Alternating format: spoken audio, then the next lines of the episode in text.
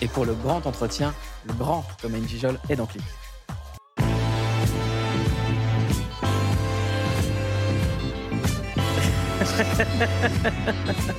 C'est magnifique. Bienvenue Thomas. Bravo, Mouloud. Ça va? Ouais, très bien. Magnifique. Alors Thomas Njijol de retour sur Canal. Euh, le spectacle L'œil du tigre euh, diffusé demain à 21h. Ouais.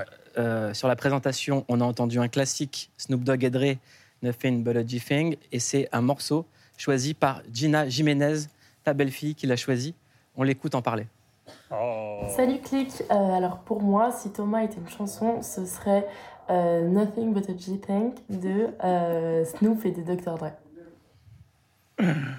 Belle surprise, ouais. Ça, ça, me représente, enfin, ça me représente. C'est, oui, ça me représente. C'est ma vie, c'est ma jeunesse, c'est mon, ma vie d'adulte. C'est Est-ce Que qu'on peut dire toujours être West Coast, passer les 40 ans? Jusqu'à la mort. Till I die. Ah oui, on n'a pas fait 40 ans, c'est ce qui m'a construit en vrai. hein. Quand, tu prends ça avec beaucoup d'amusement quand tu es jeune, mais quand tu es vieux et que tu écoutes toujours les mêmes choses en voiture, ça me constitue. C'est comme ça. Pourquoi est-ce que c'est la musique de la voiture, de la ride? Pourquoi à ce point-là? Parce que moi, j'écoute encore ça en voiture. Ouais, ouais, ouais, mais parce qu'elle est conçue comme ça. Parce que les mecs, je pense qu'ils ils se disent quand t'es en voiture, t'as envie d'écouter un son, de t'ambiancer sur une bande-son.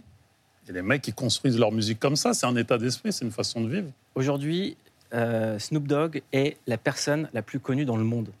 C'est le visage le plus connu dans le Ouais. monde entier. Ouais, Euh, il a reçu une étoile euh, sur Hollywood Boulevard. mérité. Et il a dit une phrase incroyable. Il a dit Je tiens à remercier moi. ouais, ouais. Est-ce que, que ça te parle? Ah, complètement. Parce que c'est vrai qu'on en- on, on- on a tendance, des fois, se, pas se, se dévaluer, mais minimiser les choses qu'on fait. Et c'est vrai que c'est d'autant mieux dit là que je regardais le parcours, entre guillemets, avec plein d'humilité, mais c'est vrai que tu te dis waouh! En fait, on a, on a fait des choses. Alors, Snoop, lui, c'est mondial, c'est incroyable, mais c'est vrai qu'on a fait des choses et on a tendance à oublier toutes les petites choses qu'on a parsemées, en fait. Snoop tu Dogg, il dit je, toi tu dis on. Est-ce que toi tu peux dire je? Oh, oui, je pourrais le dire. Je pourrais le dire, mais, mais j'aime bien dire on parce que, parce que je t'implique aussi. Je parle d'un point de vue aussi générationnel, dans le sens où ça fait un moment, toi aussi, que tu es là et que tu fais beaucoup de choses. Moi, dans mon domaine, chacun à sa façon fait plein de choses. Et, et en fait, oui, on doit se, se remercier, se féliciter, s'auto-féliciter de temps en temps. Comme diraient les grands frères euh, Mystique, Benji et compagnie, on fait les choses. On est On fait les choses. On fait les choses, exactement. évidemment, évidemment. Ah, ouais. Allez, bonne annonce de l'œil du tigre. Spectacle incroyable demain 21h Merci. sur Canal. Merci. Depuis que je suis papa, j'ai capté un truc. Faut miser sur les enfants, c'est eux le futur, les gars. C'est eux le futur. Oui, bon, boucle-là à un moment aussi. hein. T'as vraiment cru que j'étais Jacques Martin à un moment donné. Non, mais elle prend la confiance, ferme ta gueule, Néna, à un moment donné. Thomas est de retour sur le ring et rien ne lui échappe. Oh, les blancs, je vous jure, vous êtes les maîtres du monde, mais un verre dans le nez, vous êtes des détritus. Il n'épargne personne et surtout pas lui-même. Vivre ensemble, oui, mais pas n'importe quel prix. Tom Njijol en tournée dans toute la France à partir du 25 octobre et au Grand Rex les 14 et 15 décembre à Paris. Euh, on les a oubliés, les punaises de lit? Ouais, bah écoute, euh, une actualité en chasse une autre, quoi. C'est devenu has-been en 2-3 T'as jours. pas été hein. dans la psychose, toi? Non, non, on faisait un peu gaffe, mais bon, tu vis, hein, si elles arrivent, elles arrivent, on gère. hein. Euh, Chaque soir, on demande à notre invité une image qui a marqué son enfance. Mhm. Et toi, t'as répondu ça? Mr Freeze, le glaçon friandise. Le Mister Freeze. Mr Freeze. Ouais, Voilà, bah, un plan d'amorce comme on aime faire à la télé, avec un Mister Freeze qui arrive sur Oh, toi. mais C'est est... incroyable ce qui se mais passe. on est en hiver. En plus donné par mon ami Joe. Merci. Euh, bah, le mis partout. il est ouvert. Putain, Ah, il est en plus, il... non, mais merci. Non, mais Mr. Freeze, c'est quoi C'est. Ça te ramène. Je, je- je- je ne te- t'apprends rien. Mais mets-toi juste une image de toi avec ça dans la main. mais Écoute-moi bien, tu parles à quelqu'un qui commande des Mister Freeze. Encore Encore Ok, mais tu sais qu'il faut faire un magazine. J'ai passé un été à faire des Mister Freeze. Eh ben on était voilà. avec un pote. Mais c'est en mieux mode, on se met une déterre, on fait du sport, on s'autorisait un Mister Freeze. Un petit Mr. Freeze. Sous, mais- sous prétexte qu'il y aurait uniquement 40 ca- calories, ce qui est Mais faux, non, c'est que de la merde là-dedans. mais non, mais t'as vu à quoi ça ramène, franchement, Mouloud? C'est que la sensation du Mr. Freeze, ça t'amène à, à une innocence, à la jeunesse.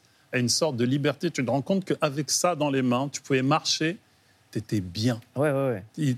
Ça n'a pas de, de connotation négative, le Mr. Freeze. Et, et même là, adulte, tu vois, je jure, tu, tu en donnes à un adulte, il y a un sourire. Et je sais pas, c'est des symboles de notre jeunesse qui, pour moi, jusqu'à aujourd'hui, je me dis, n'oublie jamais que tu as été ce petit garçon qui a eu un Mr. Freeze et qui n'avait pas besoin de grand-chose pour Il faut être dire heureux. que Mr. Freeze, c'est pas Yeti ou, euh, Non, ou c'est de la- Ice euh, truc là. c'est de la connerie, tout ça. Ça, c'est le pur Mr. Freeze. rouge. Parce que c'est de la peinture rouge et du sucre et, et que de la Mais t'as merde. vu que ça a évolué avec le temps, c'est qu'ils ont essayé de donner un goût. Non. Ils ont mis un nom. Ça, ça- Je veux dire, si Jimmy Mohamed il se pose sur ça, bon, il faut que je vous parle de ça. Le Mr. Freeze, c'est une belle saloperie. Mais ça touche à la nostalgie. Je trouve que c'est. C'est toute ma vie. Je trouve ça génial. Quelqu'un d'autre qui a marqué ta vie, euh, on va en parler, parce que c'est à moi de te recommander quelque chose et de Ouais. vous faire découvrir quelque chose ce soir? C'est le conseil de clic. Je n'ai confiance qu'en ma clique. Alors je vous le dis, le documentaire le plus important sur un artiste est sorti. Et c'est sur un des artistes les plus importants de l'histoire qui s'appelle Tupac Shakur.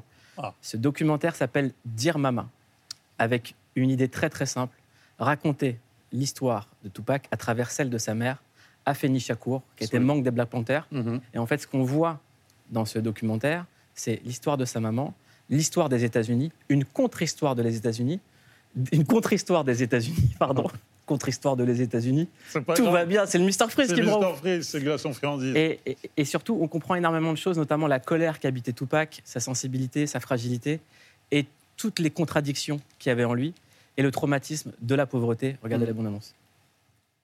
I think my mother knew that freedom wouldn't come in her lifetime, just like I know that it won't come in mine.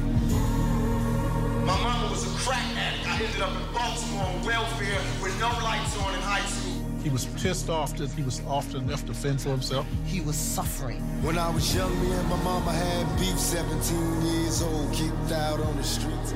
We never spent time together because she was always speaking and going to colleges and everything. And then after that was over, it was more time spent with me. And we were both just like, you're my mother. And she was like, you're my son. And what do we do?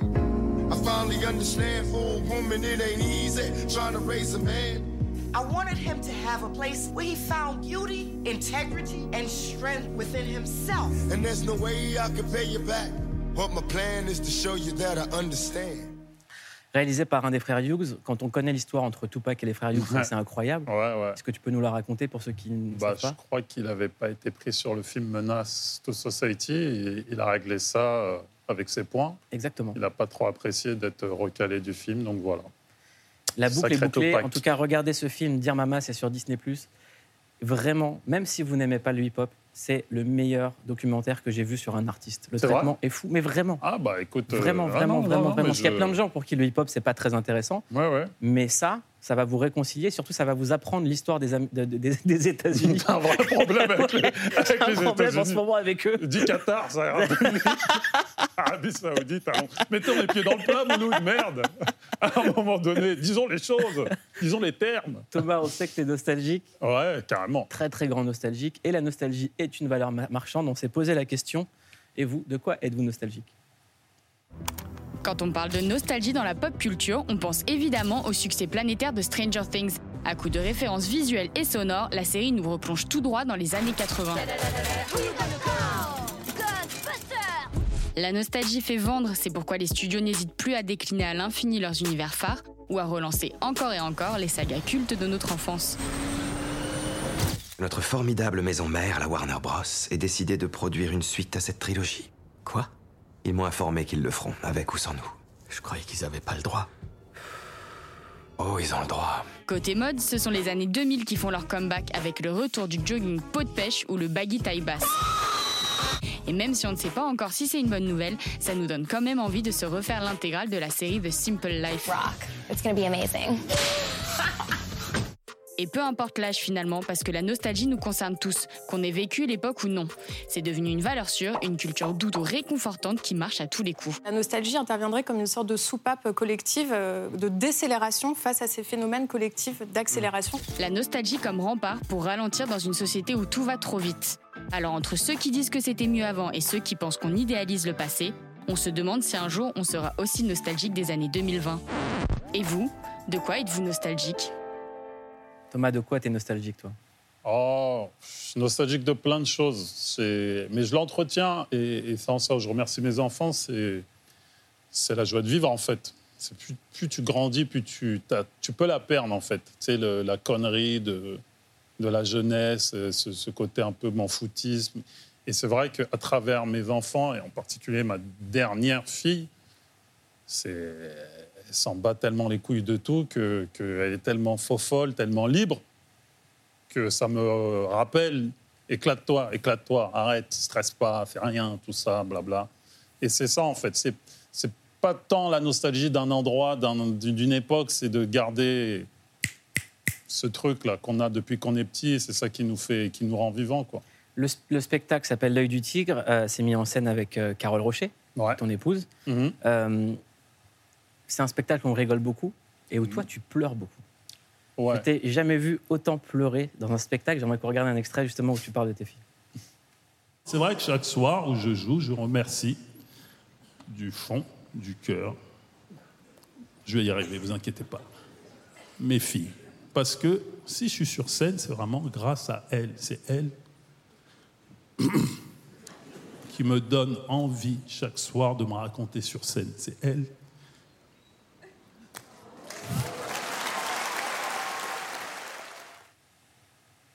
Tu vas me faire rechialer, t'es con, toi. On est là pour ça. Non, mais bon, en même temps, c'est c'est la vie. hein. Un spectacle, c'est, enfin, surtout pour moi aujourd'hui, c'est c'est des moments particuliers, c'est comique, rire, on sait le faire, on passe notre temps à ça, mais la dimension, euh, putain, la dimension, bref, j'ai de la chance. Voilà. T'as de la chance d'avoir quoi? Tout ce que tu as montré là, tu vois. c'est- Surtout aujourd'hui, tu vois, c'est quand tu sais ce qui se passe dans le monde et tout, et que tu sais quand tu rentres chez toi, bah, tu vois. On va pas dire qu'on s'en bat les couilles du reste, mais bon, tu as toujours de l'espoir, on va dire. Voilà. On t'a connu en collectif. On a l'impression que maintenant, c'est ça ta troupe. Oui, c'est ça, et, et bien plus encore. C'est- Après, il y a plein d'aventures humaines, il y a plein d'aventures professionnelles, il y a plein de... J'ai, évidemment ma vie de famille aujourd'hui, la famille que j'ai construite, ma famille de sang, elle est toujours là, mais la famille que j'ai construite, elle est, c'est la famille euh, voilà, du cœur, des choix, de plein de choses. Donc ça, c'est, essentiel. Après, les aventures professionnelles, elles sont géniales aussi. C'est, je, je- je travaille avec des gens qui m'amènent autre part, qui me font découvrir plein de choses. Et ça aussi, c'est magnifique. C'est la chance et le luxe qu'on a dans ce métier, c'est de pouvoir vivre des choses assez euh, particulières. Mais Moi, ce que je trouve dingue dans ce spectacle, c'est que il y a des gens extrêmement forts dans le stand-up. Il y a une génération qui est nouvelle Ouais, génération qui est ouais, ouais. extrêmement forte, avec un niveau d'écriture impressionnant. Je pense à des, à des Roman Fressinet, des gens Mhm. comme ça. Mhm. Euh, toi, on a l'impression que tu as passé le mode ultra instinct. Il y a, pour moi, il y a, il y a deux humoristes qui l'ont passé, ce mode. C'est-à-dire que Ultra instinct, c'est dans Dragon Ball Z, quand Sangoku ne retient pas ses coups. C'est-à-dire qu'il est plus là pour se battre, mais il se déplace. Il y a Mustapha El Atrassi et toi. C'est-à-dire que l'émotion est là au même titre que le rire. Ouais, non, mais moi, c'est. En fait, à un moment donné, comme je te le disais, être drôle, pas dire qu'on sait le faire, mais je l'ai expérimenté, j'ai kiffé.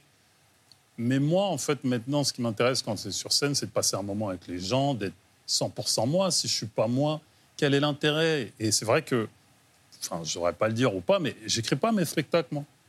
J'écris pas. Non, j'écris pas les spectacles. J'ai écrit que quand au moment je les dépose à la SACEM, pour de vrai. Avant, je les écris pas, j'écris des mots. J'écris, je dis, t'as envie de parler de ça? Parle. Parle, exprime-toi. Sois pas enfermé dans, dans un texte, dans une virgule, dans une punchline. Vis, vis le truc, tu vois. C'est comme le jeu. Tu as envie de jouer ça, tu sais que tu dois jouer ça à ce moment-là. Et après, tu vas. Tu fourres, tu fais des fautes de français, tu... mais tu vis, quoi. C'est le seul intérêt d'être sur scène. Si c'est pour faire le spectacle carré, machin, tac, noir, sale, je m'en bats les couilles de ça. Moi, j'ai envie de, j'ai envie de vibrer. Et c'est pour ça que je suis heureux d'être sur scène. C'est comme ça que j'ai envie de remonter sur scène. Sinon, j'aurais déjà arrêté. Il a été écrit quand, ce spectacle? Il a été écrit en Corse. Il a été écrit il y a deux ans en Corse. Quand, pas où? Ouais, pardon. Excuse-moi, je comprends plus le français. Euh, C'était il y a deux, deux, Deux deux, ans. trois ans. Ouais, deux, trois Deux, ans. trois ans. Ouais, ouais. J'aimerais qu'on regarde un extrait d'un Ouais. spectacle écrit il y a 2-3 ans qui résonne très fortement avec l'actualité d'il y a 2-3 jours. Ouais. Sur la place de la République, comme vous le savez, il y a toujours des manifs. Je suis parti naïvement, je suis sorti du métro, je suis tombé en plein milieu d'une manifestation pour la Palestine. J'étais comme vous, tu vois, dès que tu dis Palestine, les anus ils serrent, disent oh. Non, non, mais je sais, j'étais vraiment comme vous, malais, je te jure. En plus, il y a un mec qui m'a reconnu direct quand je suis sorti du métro, il était là. Ah, Njijol, c'est bien que tu sois là, toi, t'es un vrai, t'es un vrai, t'es.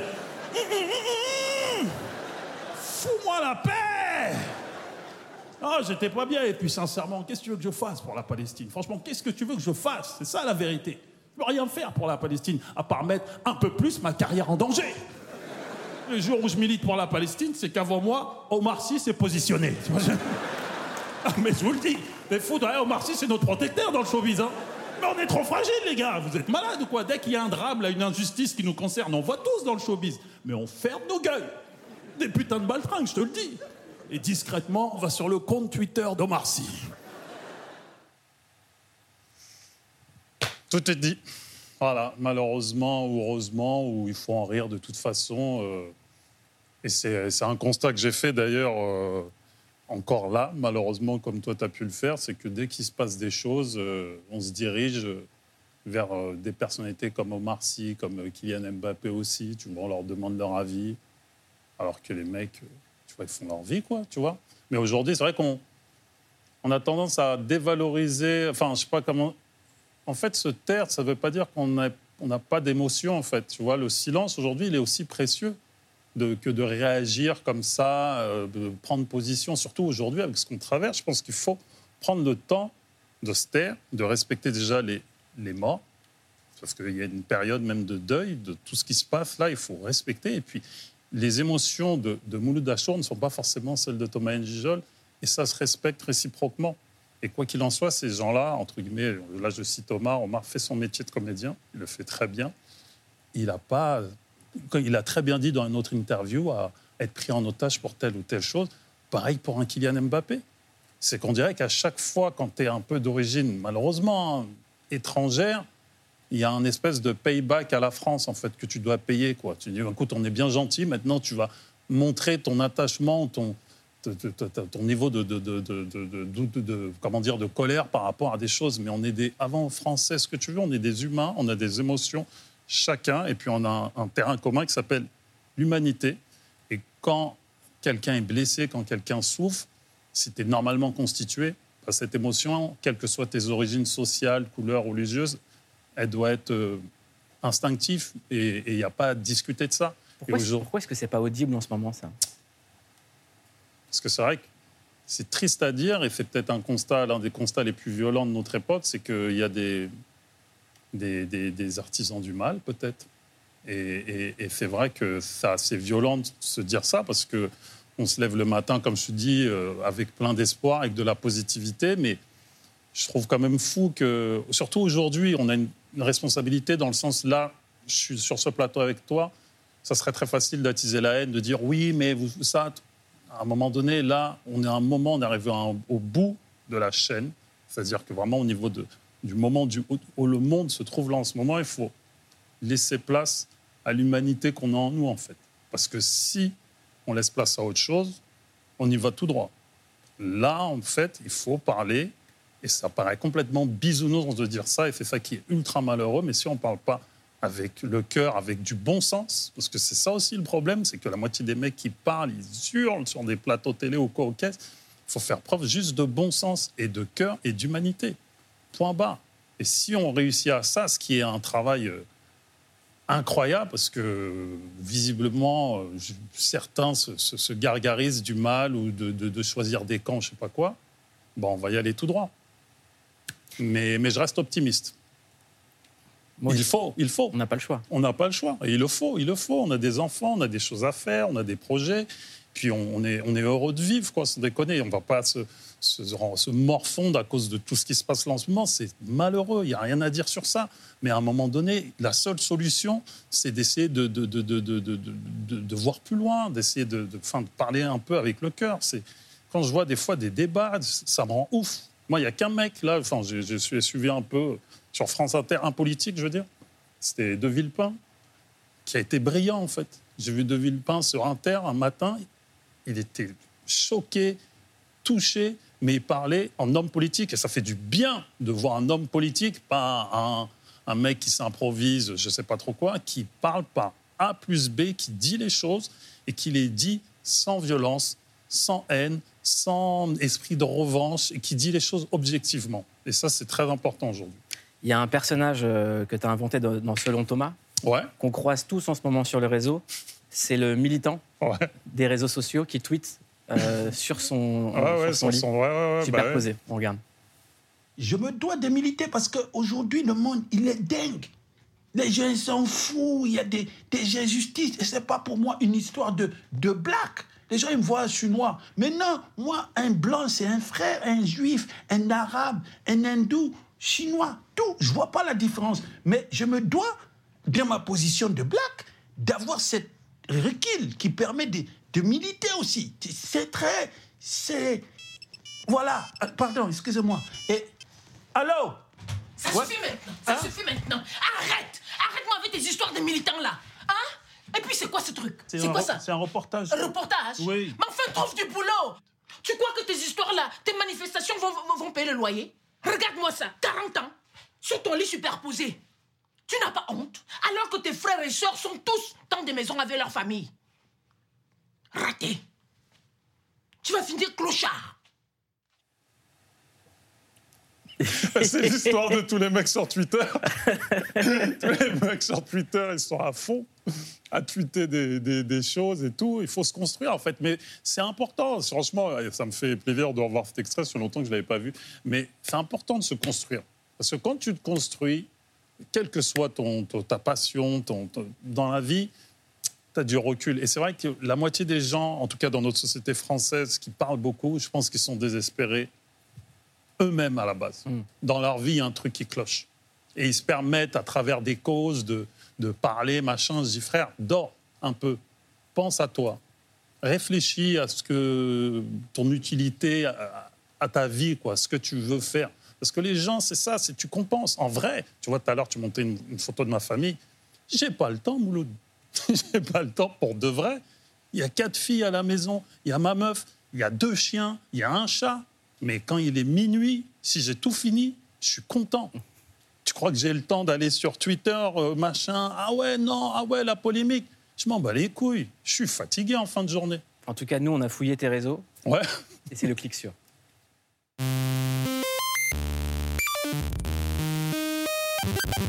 On a cliqué sur vous, Thomas Njijol. Thomas, bienvenue, et Bagen Guijol 5, fils de Gilbert Guijol, ainsi que de Crescence Gonanga. Et on a vu votre amour du foot et vos aptitudes en dribble. Ah, c'est plus Thomas, mais Njijolinho Encore un, un jeune joueur, mais qui a tout le, le potentiel pour être euh, au haut niveau. Vous aimez tous les sports et les sportifs, mais l'inverse n'est pas forcément vrai.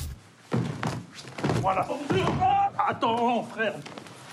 Quand on clique sur vous, impossible de passer à côté de votre tribu. Et cette tribu, vous travaillez avec elle, notamment pour le film Fraté ou votre spectacle L'œil du tigre. Non, on est une famille très zen. Par contre, ça commence à se voir que vous les payez mal. Regardez les chaussettes de votre belle-fille. On va parler des pinces. Sur vos réseaux, on voit direct votre côté papa poule, qui propose des activités à ses enfants, activités qui deviennent extrêmes.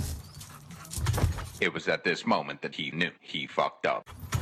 Qui incite ses enfants à faire de la musique, même si on n'est pas encore sur du Sofiane Pamar.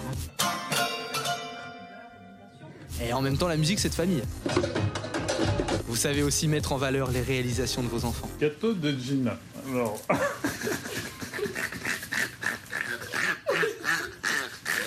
Pardon, c'est votre rire ou c'est un canard qui a pris du speed? Cette question nous taraude vraiment. peux couper, s'il te plaît? Thomas, Ouais. l'émission touche bientôt à sa fin. Un compte à rebours, une minute pour un maximum de questions et un maximum de réponses. Allez. C'est parti, l'interview top chrono. Allez. C'est quoi la dernière fois où tu as dit je t'aime? C'est quand? Euh, ça fait un petit moment que je l'ai pas dit. C'est quand la dernière Non, fois c'est ce matin à ma fille. C'est quand la dernière fois que tu t'es bagarré Euh, bagarré, fait longtemps. C'est quoi ton plus gros pétage de câble? C'était il n'y a pas très longtemps, mais je préfère plus en parler. C'est quoi ton le cauchemar dont tu te souviens toujours? Euh, dont je me souviens toujours, c'est un jour où j'arrivais pas à atteindre un de mes frères et il y avait des vaisseaux spatials qui, qui nous attaquaient. Très bien. Euh, c'est quoi pour toi une journée parfaite? Euh, travail, rentrée, famille, bonne rigolade. Est-ce que tu as des tatouages? Non. C'est quoi ton surnom? Tom. Pour toi, qu'est-ce qu'il y a après la mort? Une autre vie. C'est quoi le premier truc que tu as fait avec ton premier gros cachet? J'ai acheté des CD. C'est quoi ton animal totem? Le lion. Si tu devais passer ta vie sur une île déserte, ça serait avec qui? Avec ma famille. Ah Bah voilà. Merci beaucoup Thomas. Thomas, Merci d'être venu dans Clic. Demain sur Canal+, un des spectacles comiques les plus drôles de France. Ça s'appelle L'œil du tigre et c'est à 21h et c'est par le grand Thomas Invigiol. Merci beaucoup Merci Thomas. mille fois, Mouloud. Très Merci fier de toi. beaucoup. Merci. Merci. Merci, mon pote. Merci. C'était chambé.